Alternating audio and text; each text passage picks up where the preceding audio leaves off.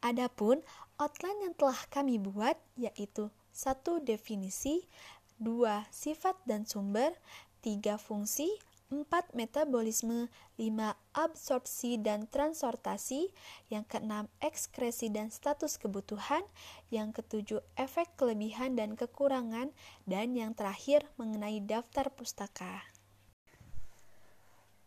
Definisi vitamin K. Jadi, apa sih vitamin K itu? Vitamin K merupakan vitamin yang larut dalam lemak yang datang dalam dua bentuk. Jadi jenis utamanya itu disebut piloquinone yang ditemukan dalam sayuran berdaun hijau seperti kangkung dan bayam. Untuk jenis lainnya yaitu menaquinones yang ditemukan di beberapa makanan hewani dan makanan fermentasi. Untuk jenis menaquinones ini dapat diproduksi oleh bakteri dalam tubuh manusia loh. Nah, jadi selanjutnya untuk sifat dari vitamin K ini yang pertama tidak rusak oleh pemanasan. Yang kedua, tidak larut atau hilang oleh pemanasan. Yang ketiga, sensitif terhadap cahaya.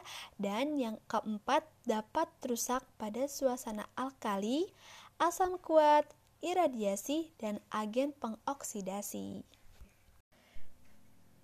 Untuk sumber dari vitamin K sendiri dapat kita jumpai dalam berbagai sayur-sayuran maupun buah-buahan loh, seperti bayam, selada, walnut, kiwi, pisang, asparagus, alpukat, brokoli, kacang polong, dan gandum loh. Pastinya itu semua sangat mudah kita jumpai ya dalam kehidupan sehari-hari. Nah, berdasarkan sumbernya tadi, yang dominan berasal dari buah-buahan dan sayur-sayuran, tentunya vitamin K ini mempunyai banyak sekali fungsinya.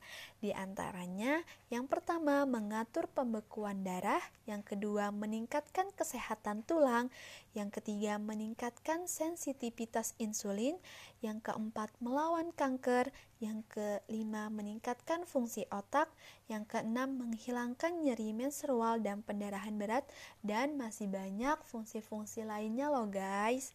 Jadi jangan lupa mengkonsumsi vitamin K ya. Assalamualaikum warahmatullahi wabarakatuh. Selamat pagi untuk Bapak Isnaini dan rekan-rekan sekalian yang akan menyimak video kami. Semoga dalam keadaan sehat selalu ya. Sebelumnya, izin memperkenalkan diri. Nama saya Dilah Nur Azizah dan rekan saya Siska Mantari. Kami perwakilan dari kelompok 12 akan membahas mengenai vitamin K.